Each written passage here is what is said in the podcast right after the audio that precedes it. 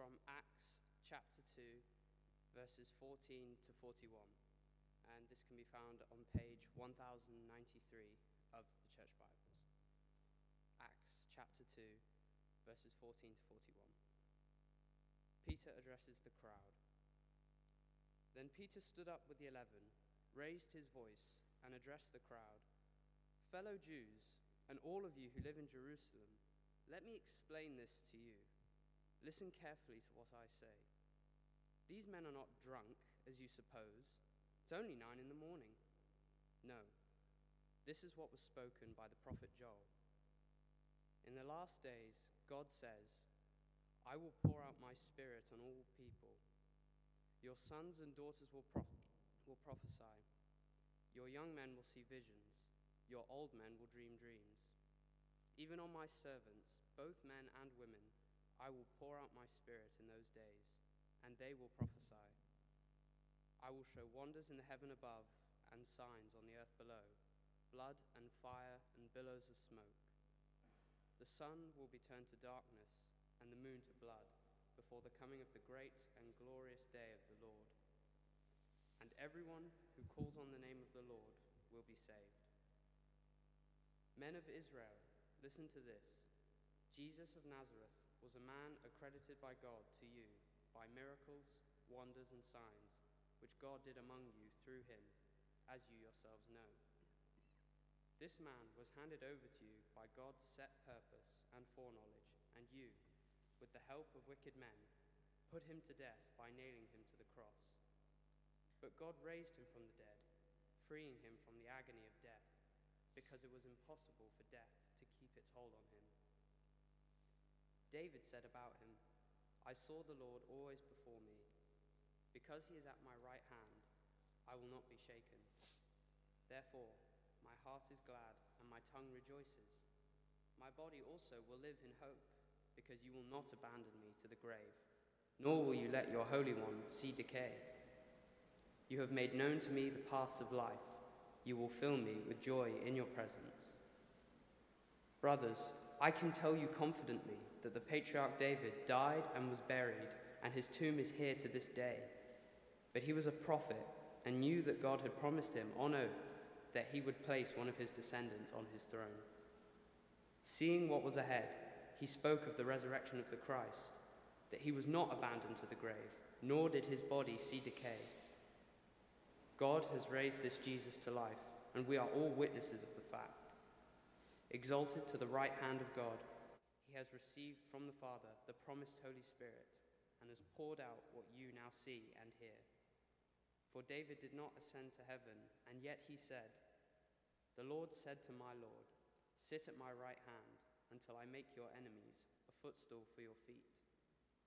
Therefore, let all Israel be assured of this God has made this Jesus, whom you crucified, both Lord and Christ. When the people heard this, they were cut to the heart and said to Peter and the other apostles, Brothers, what shall we do? Peter replied, Repent and be baptized, every one of you, in the name of Jesus Christ, for the forgiveness of your sins, and you will receive the gift of the Holy Spirit. The promises for you and your children, and for all who are far off, for all whom the Lord our God will call. With many other words, he warned them and pleaded with them Save yourselves from this corrupt generation. Those who accepted his message were baptized and about 3,000 were added to their number that day. This is the word of the Lord. Thanks be to God.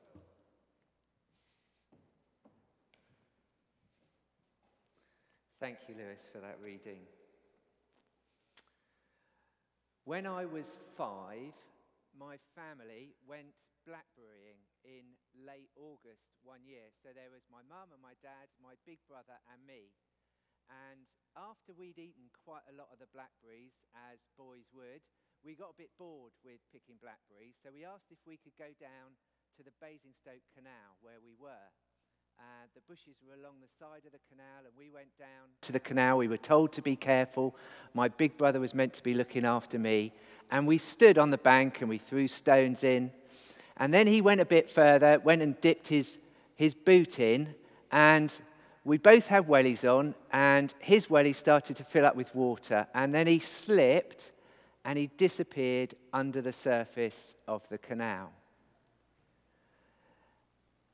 And I was five, and I had to run up the path to go and tell my parents what had happened.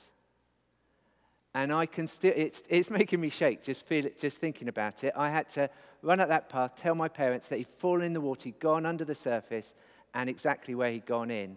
And my dad ran down the path ahead of us, jumped into the canal, pulled my brother out. He'd stopped breathing, and his lungs were full of water, but my mum did mouth to mouth resuscitation. He spent a week in hospital, uh, and then he came home. Very soon after, we had swimming lessons, and quite a lot of swimming lessons.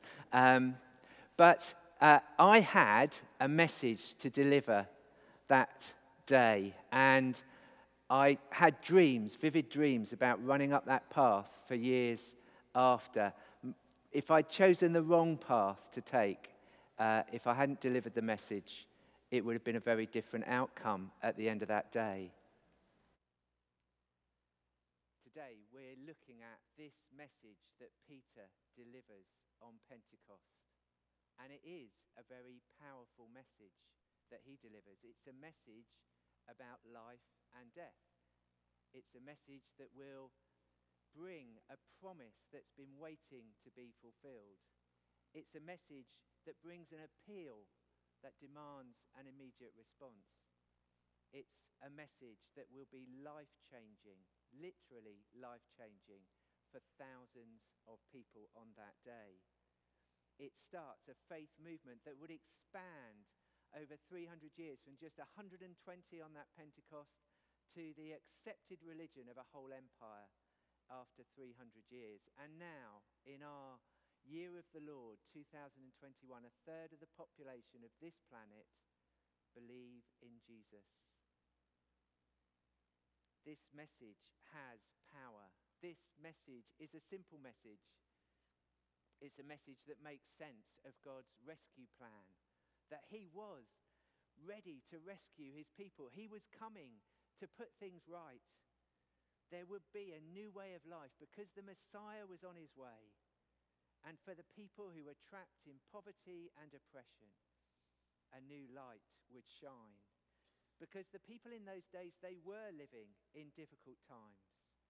They were meant to be the children of God, the people of God. They were meant to be living in his promised land, but they were under the rule of a brutal and violent empire. They had next to no control over their lives. Everything they did was controlled by the Roman Empire. They were looking for change. They were hoping for someone to come and bring them some change. They were looking for a king who would rule with justice and righteousness. They were looking for a new priest to change the rules and the religion of the Pharisees into a living connection with their God. In Jesus, both the king and the priest come in one person. This person that they've been looking for, the Messiah, is here. He has appeared. Peter preaches this powerful message and it's a bit of a high standard to set for anybody else trying to stand up here and speak to people. On that day, this recharged, restored Peter brings 3,000 people to believe in Jesus. How did he connect? Well, first of all, there was already the sense that God had turned up. The people had poured out of that upper room as Pentecost had started, as the Holy Spirit had come upon 120 followers of Jesus. They'd poured out into the streets, and the crowds had gathered because they'd heard them speaking in all their tongues, saying, and they'd said, These are just Galileans. How come we hear them speaking in our own language? God had turned up, and the people saw something was happening. That's why our worship together is so important. Because when we worship and when we bring ourselves into God's presence, He is here amongst us. His Holy Spirit is poured out, and we're opened up to hear the message of His love to us. So Peter has their attention, and now he, he speaks to them and he explains what's happening. And first of all, he says, This is about the prophecy. The prophecy is being made real amongst you. Because in the last days, God said through the prophet Joel, I will pour out my spirit upon my people. This is what they see happening before them. It explains all that's happened on that first Pentecost morning. Joel was a prophet who lived in a time when Israel were also going through oppression and anxiety. And yet, Joel says, God will come and, and he will pour out his spirit upon all people. The prophecy points to the promise. And now the promise has been fulfilled. So Peter explains what's happened he wants them all to know that this promise has been fulfilled through Jesus. Starting at verse 22, he speaks about Jesus' life and death and resurrection. He doesn't pull any punches. He tells them, You, with the help of wicked men, you put this Jesus to death by nailing him to the cross. But God raised him from the dead, setting him free from death because it was impossible for death to keep hold of him. He links this to the promise that King David has seen so many centuries before. David knew that he would not be abandoned to the grave, and he speaks that out in Psalm 16. It's a wonderful psalm, it's one of my favorites. And it says, You will not let your Holy One see decay. You will not let me be abandoned to the grave. And at Pentecost, this promise is fulfilled because Jesus has been raised from the dead. And he is the first fruits of a new harvest for humanity. The festival of Pentecost, it was about being 50 days after the law was given to Moses on the mountain. It was a celebration uh, of that law being given, but it was also a celebration of the first fruits of the harvest being brought to the temple. And here is Jesus the first fruits of humanity, raised from the dead, given new life, living in a new way. The prophecy and the promise, and now the provision. God has provided through this prophecy and this promise for all Israel. And Peter explains that it happens through Jesus. Do you see how Jesus is at the center of all of this? Jesus is at the center of everything that we are all about. Jesus is the answer to all of our questions as a church. If we want to see our church revive again, it's got to be centered on Jesus and Jesus being proclaimed to all people. Peter says, Therefore, let all Israel be assured God has made this Jesus, who you crucified, both Lord and Christ. This was his message, and this has to be our message whoever we speak to, that Jesus is both the Lord and the Christ, the Messiah, the Messiah who came with a message that changes lives. And in his name, God will provide for us his Holy Spirit and the forgiveness of sins. The Messiah has come to defeat the biggest enemies that we have the shame and the guilt that sin brings into our lives the destruction and the despair that death wreaks upon us. Those enemies are defeated because Jesus has been raised from the dead. There is now a new Lord who has a new kingdom that's advancing. There is now a new priest who's made a sacrifice once for all so that we can be made right with God. And this is a message for all people. In verse 39, Peter says, This promise is for you and your children and for all who are far off, for all whom the Lord our God will call. They thought that Jesus was just some small time, small town rabbi who'd gathered a band of disciples, some students to follow him, and they'd all disappear back up north. Except he'd been nailed to a cross. Surely that was the end of this Jesus. But no, he is raised from the dead. And this promise is for all people. This salvation is open to all. This rescue plan has happened now. It comes in line with the prophecy. It fulfills the promises that were made by God. and it provides the forgiveness of sins and eternal life for us all. This is a powerful message.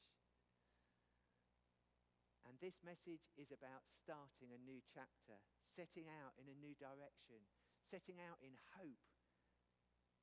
God has a plan, and now his next step has been revealed. The next step is to make a choice. Peter says to them, This rescue has come from God. Now repent and be baptized. And they were baptized. We went to Jerusalem a few years ago and we saw where this probably happened. There are great rectangular pools at the entrance to the temple. The temple is on a mount and there are steps that go up to it. And in order to be clean enough to enter the temple, any pilgrims would have to go through ritual washing, a cleansing, in order to be made clean to walk into the temple precincts. And the place where the upper room is, uh, is thought to be in Jerusalem, is just up the hill. And if all of the followers of Jesus spilled out of that room and spoke to the crowd, it would be a short walk down to these pools. And there were, there were many of them, so they could have all been used to baptize these new believers. It still would have taken some time. If there were 3,000 people baptized that day, and 12 apostles to do it, and each person took just a minute to go in and under and out again, it would have taken over four hours to baptize 3,000 people. Imagine it here in St. Jude's. It would mean this church completely full, not half full or a third full as we are today, but completely full 10 times over with people wanting to be baptized. That would be some day to be a church leader, wouldn't it? To have all those new members. What would we do? To, what would we do? How would we sort out the life groups for them? But it would be a great problem to have, wouldn't it? 3,000 people are added to their number. Because God has made Jesus both Lord and Messiah. So, how does this relate to us today? Well, over these last 15 months, we've had to deal with death in a new way. Every night on the news, we get told how many people have died, don't we? We know about figures for deaths in a way that we never did before. We've had to hide away from each other and from this virus so that we aren't touched by death. We've had to change the way we've behaved. And it's only through the miracle of the vaccines that we're moving on and out of this time in which death has profoundly changed the way that we live. This time has shown us that we all will face death. There is no getting away from it. It doesn't matter where you live, how much money you have, however secure you feel, we're not really as con- in control as we thought we were because death can still come calling at our door. We're all in danger, and we all need to be rescued. I think that's what this last time has told us. And if you knew that someone was drowning, you would run to get help, wouldn't you? You wouldn't stand and look and watch, you'd get help. In our community, there are many people who are oppressed and without hope. They're held down by debt or addiction. They reach out often to the wrong things for salvation. But there is a promise that holds firm. For you and for your children and for all who are far off, for all whom the Lord our God will call, there is this promise of the forgiveness of sins, of life everlasting, of life in the Holy Spirit the resurrection of Jesus produced a detonation of this faith explosion that ripped through the ancient world. Because a Lord who is con- in control, even of death, is a Lord to be followed and worshipped. A Lord who can give us lives to live that are filled with love and peace and joy. That's the sort of Lord that we should follow. And regaining confidence in this living Lord who's seen us through these tough times, who's brought us out through the waters. This Lord, He's the one who can revive our church again. Peter's message must become our message. There are people drowning all around us, people who need to be saved. We might say to them, God has made this Jesus, who you have ignored, dismissed, or rejected, both Lord and Christ. Because people out there haven't heard about this promise. People out there don't know about the prophecies, and people out there don't know the life that God provides, the hope that comes through Jesus. There is one Lord. There is a shepherd who looks after his flock, the anointed Messiah who will save us from sin and death. This is who Jesus is. He is the Lord and the Messiah. He's the one who can lead us out of darkness into light. And this must be our message. A message that's all about Jesus. It's why we've made our purpose here, making Jesus the heart of Southsea. We could change lots of things about the way we do church. We could try lots of new plans or follow lots of new programs. But we have a purpose to make Jesus the heart of Southsea. Because in the end, it's all about Him. He is the one who will transform lives. And we're the ones who've been transformed. He transformed my life. I hope you've got stories of how He's transformed your life. We need to share those stories to be his witnesses. And we need to go out with the message that Jesus is the Lord, the Lord who saves. This is the message that the world needs to hear now and always and forever until he comes again. Jesus is Lord. Let's pray.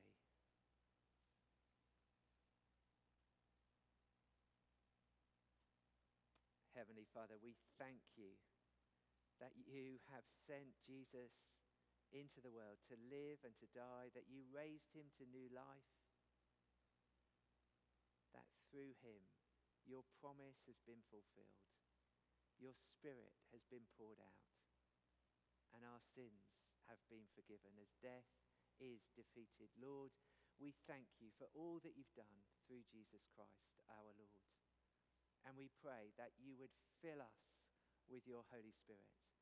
Make us sure that our sins have been forgiven and send us out with this message to tell the world that Jesus is Lord, that he saves because he is the Messiah.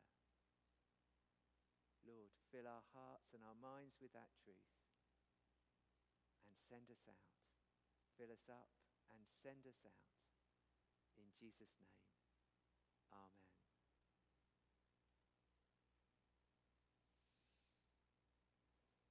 Our next song tells us upon who our hope is built. So please stand and sing along at home and hum along here and let's worship the God who gives us this hope.